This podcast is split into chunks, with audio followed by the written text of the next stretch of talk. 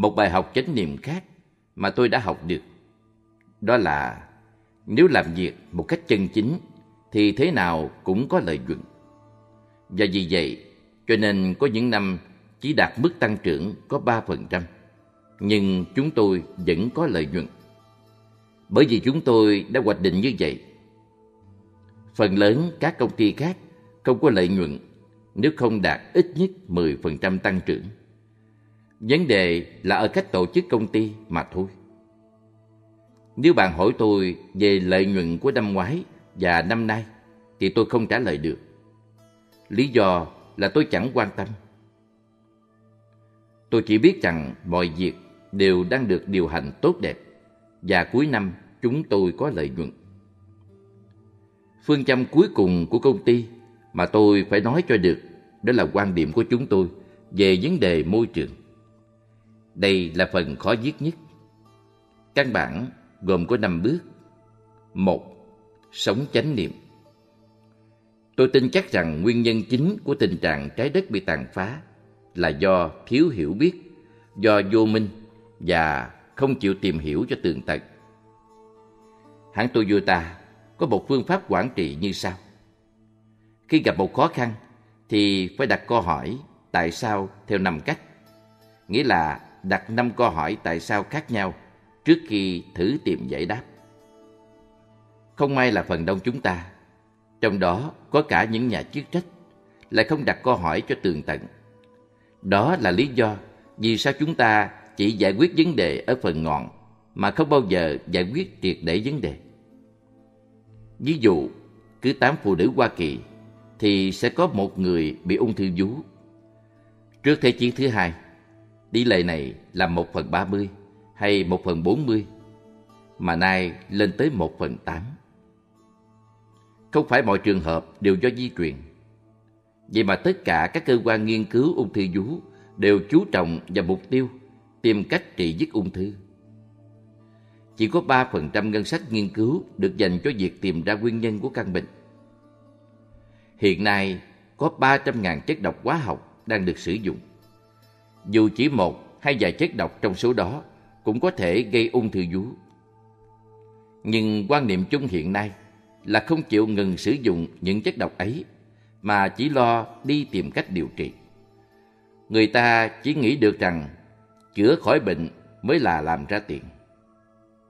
Còn công tác tìm ra nguyên nhân gây bệnh thì không làm ra tiền. Phải sống chánh niệm. Lấy ví dụ, bạn muốn mua thực phẩm lành, bạn phải tìm hiểu những thực phẩm ấy từ đâu tới. Bạn không thể ra chợ mua cà chua là xong. Bởi vì cà chua bạn mua có thể được nhập cảng từ Trung Quốc, nơi vẫn còn dùng nhiều hóa chất hay thuốc trừ sâu DDT. Bạn phải tìm hiểu cho tới cả người trồng cà chua, phải hỏi thật nhiều câu hỏi. Mới đầu chúng tôi không biết gì về sản xuất áo quần. Chúng tôi không có một khái niệm gì hết. Chúng tôi chỉ việc gọi cho hãng cung cấp giải và yêu cầu xin gửi cho chúng tôi 10.000 thước giải may áo sơ mi màu này hay kiểu kia là xong. Nhưng rồi chúng tôi bắt đầu đặt câu hỏi. Trong các loại sợi dệt giải, loại nào chứa nhiều chất độc nhất? Loại nào lành nhất? Tìm cho ra câu trả lời không phải dễ. Nhưng sau khi lục lọi khắp nơi, cuối cùng chúng tôi khám phá ra rằng, loại giải gây hại nhiều nhất là giải dệt từ sợi bông 100%. Đất trồng bông chỉ chiếm 3% diện tích đất nông nghiệp trên thế giới. Nhưng ngành trồng bông đã sử dụng tới 25% khối lượng thuốc trừ sâu của cả thế giới. Muốn thu hoạch bông bằng máy thì trước hết phải làm rụng hết lá cây và thứ hóa chất dùng để làm rụng lá cây chính là thuốc khai quang Feraquat. Loại thuốc đã được sử dụng tại chiến trường Việt Nam. Tất cả những chất độc đó ngấm vào các tầng nước ngầm hoặc đi vào buồng phổi của công nhân. Tỷ lệ ung thư tại các vùng trồng bông cao gấp 10 lần tỷ lệ trung bình. Tôi đã đi thị sát vùng trồng bông tại Central Valley, miền Bắc California. Và tôi thật sự sửng sốt. Đó là vùng đất của tử thần. không có gì sống nổi. Không cỏ, không chim, không côn trùng, không gì hết. Chỉ có sự chết chóc. Ở đó có những bể chứa ngầm.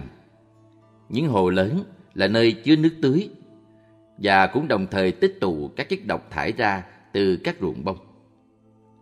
Người ta phải thuê người ra đó, dùng súng để bắn đuổi những con vịt trời. Bởi vì nếu để những chú vịt trời uống nước ở những hồ đó, thì sẽ sinh ra những con vịt con, hai mỏ và ba chân. Khi trở về, tôi tuyên bố, chúng ta sẽ không dính dáng gì tới sợi bông nữa. Cũng như khi bạn sở hữu một công ty chế tạo mìn cá nhân lớn nhất tại Mỹ. Công ty của bạn tạo công ăn việc làm cho nhiều người. Nhưng rồi bạn qua Cambodia và bỗng nhiên thấy hậu quả của những quả mìn do công ty bạn sản xuất. Bây giờ thì bạn phải lựa chọn hoặc là tiếp tục chế tạo mìn trong mặc cảm tội lỗi hoặc là đóng cửa công ty. Tôi ra thời hạn 18 tháng để công ty chấm dứt việc sử dụng sợi bông trồng theo lối công nghiệp. Cũng may là tôi không phải đoàn tuyệt với sợi bông, vì còn có loại bông trồng theo phương pháp hữu cơ. Nhưng cũng không đơn giản, chỉ nhấc điện thoại lên, gọi cho nhà sản xuất, yêu cầu họ đổi sang loại giải là bằng bông hữu cơ. Không dễ dàng như thế đâu. Tôi phải làm việc với nào là bộ phận tỉa, nào là bộ phận nghiền, bộ phận quấy sợi, và tìm cho ra loại phẩm nhuộm không có chất độc. Thật khó khăn, nhưng chúng tôi quy động được cả một công ty. Và cuối cùng thì chúng tôi học được cách sản xuất trang phục. Sự thật là ngay cả khi bạn mua được loại áo quần 100% sợi bông, thì thực ra chỉ có 73% sợi bông mà thôi. Phần còn lại là những chất hóa học pha trộn vào. Nhất là formaldehyde tác dụng chống nhăn và co. Như vậy, vì tiện dụng, người ta phải dùng thêm chất hóa học.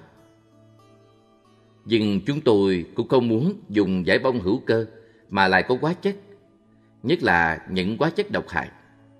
Vì vậy chúng tôi phải tự mày mò, vừa làm vừa học. Như thử dùng loại bông sợi dài và xe sợi chặt hơn, ngầm cho giải co lại trước khi bay. Cách chúng tôi học sản xuất trang phục là như thế đấy. Đó là kết quả của việc đặt ra một câu hỏi. Hai, lo việc của mình cho đàng hoàng. Phải nói rằng sống ngay thẳng, gương mẫu trong lĩnh vực kinh doanh là điều rất khó. Nó kéo theo những rắc rối, phức tạp mà ít nhà doanh nghiệp nào chịu khó tìm cách giải quyết. Thậm chí chẳng muốn nghe nói tới. Sau khi tự mình học hỏi và biết rõ là ta đã làm đúng thì phải hành động thôi. Bước thứ hai là phải lo tươm tất công việc của mình trước tiên. Dù cho bạn là một nhà doanh nghiệp hay một cá nhân cũng vậy. Nói theo cách của một thiền sư là nếu muốn thay đổi chính quyền thì không nên chú tâm vào việc thay đổi chính quyền vì sẽ chẳng đi đến đâu. Phải thay đổi các tập đoàn kinh doanh lớn bởi vì chính quyền chỉ là con tốt của các tập đoàn đó. Nhưng nếu muốn thay đổi các tập đoàn kinh doanh thì phải thay đổi người tiêu dùng. Chung quy, trách nhiệm dồn xuống cho chúng ta, bởi người tiêu dùng chính là chúng ta. Chúng ta không còn là công dân nữa, mà là những người tiêu dùng. Chúng ta nuôi sống các tập đoàn kinh doanh, và các tập đoàn kinh doanh nuôi sống chính quyền. Vậy thì chúng ta chính là những người cần phải được thay đổi. Một khi khám phá ra rằng ta là người cần phải thay đổi, rằng ta là nguyên nhân của vấn đề, thì chính ta sẽ phải trở thành giải pháp cho vấn đề. Một trong những câu hỏi mà tôi thích là của Thurio. Ông nói, hãy coi chừng bất cứ nỗ lực nào đòi hỏi trang phục mới.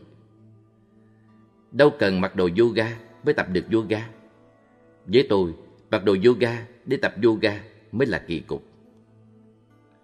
Quan điểm của tôi là tiêu thụ ít lại, nhưng tiêu thụ có chất lượng. Mức tiêu thụ của người Âu Châu chỉ bằng 20% mức tiêu thụ của chúng ta.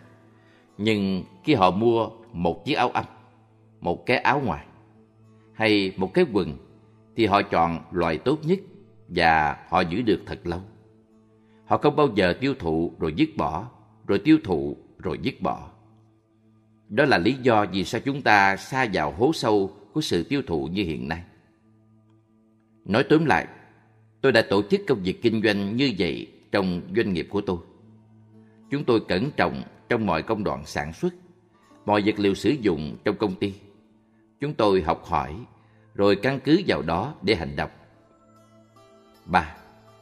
Làm những gì có thể Vì không một công ty nào có thể tự tồn tại mãi mãi và cũng không một sản phẩm nào tồn tại mãi mãi. Cho nên bước thứ ba là làm tất cả những gì ta có thể làm được. Ngày hôm nay và mãi mãi mai sau. Nếu bạn là một nhà hùng biện thì bạn phải nói lên đi. Nếu bạn là một nhà văn thì bạn phải viết ra đi. Bạn phải tình nguyện tham gia vào các hội đoàn. Chúng ta phải làm một điều gì đó. Bởi vì nếu chúng ta cứ ngồi yên bất động như những người Đức đã ngồi yên bất động dưới thời Đức Quốc xã, chúng ta sẽ đánh mất linh hồn. Vậy thì tất cả chúng ta phải hành động đi thôi. Là người lãnh đạo một doanh nghiệp với 1.100 nhân viên và khá nổi tiếng, tôi cảm thấy có trách nhiệm phải hướng công ty của tôi làm những việc ích lợi. Chúng tôi bỏ tiền túi ra. Chúng tôi trích ra một phần trăm doanh thu để đóng góp vào những chương trình bảo vệ môi sinh. Lý do khiến chúng tôi quyết định đóng góp cho những chương trình bảo vệ môi sinh là vì tôi cho rằng hầu hết các vấn đề của xã hội hiện nay đều bắt rễ từ những vấn đề của môi sinh. Bất cứ vấn đề gì cũng vậy, nghèo khổ, tội ác hay xa rời thiên nhiên. 4. Khuyến khích tinh thần dân chủ Bước thứ tư là khuyến khích tinh thần dân chủ. Trong tất cả các lực lượng hùng mạnh của Hoa Kỳ, từ chính quyền cấp liên bang đến cấp tiểu bang, cấp địa phương, là tôn giáo hay là gì gì đi nữa, thì lực lượng hùng mạnh bậc nhất vẫn là lực lượng dân chủ. Mở bất kỳ tờ Nhật báo trong năm, chúng ta sẽ thấy rằng bất cứ một sự tiến bộ xã hội nào cũng đều do công sức của những nhà hoạt động xã hội.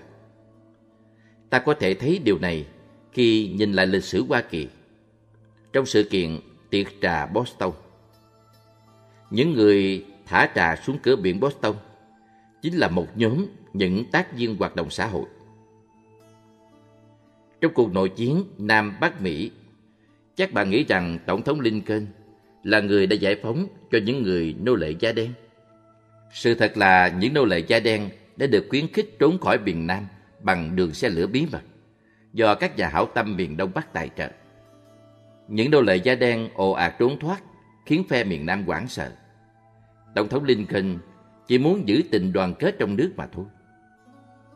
Nhìn vào cuộc tranh đấu dân quyền, ta sẽ thấy rằng chính quyền không phải là người thi hành các điều luật về nhân quyền mà chính là bà Roosevelt, một phụ nữ da đen đã không chịu bước ra khỏi xe buýt. Là một nhóm em nhỏ học sinh da đen đã không chịu đi học tại các trường áp dụng chính sách kỳ thị màu da. Chính họ mới là những người đã ban hành luật lệ bảo vệ nhân quyền. Người ta nói rằng Tổng thống Teddy Roosevelt là người thành lập công viên quốc gia Yosemite. Nhưng đâu phải vậy. Chính John Miller là người thuyết phục Roosevelt đi cắm trại cùng ông. Họ cùng ngủ dưới tàn cây đại thụ sam mọc, đuổi nhân viên mật vụ đi chỗ khác. Tổng thống Roosevelt rất thích thú, nên khi về Washington, ông đã quyết định thành lập công viên quốc gia tại đó. John Miller mới thật là người chủ động trong vụ này. Rồi tới vụ quyền bỏ phiếu của phụ nữ. Đó là tất cả những gì mà chúng ta thành phần thiểu số một phần trăm có thể làm được. năm Làm gương Bước cuối cùng là gây ảnh hưởng tới những doanh nghiệp khác, những người khác. Ta không thể đơn thương độc mã mà cứu cả thế giới, nên ta phải hướng mọi người cùng đi về phía lành mạnh. Và cách duy nhất để lãnh đạo là làm gương.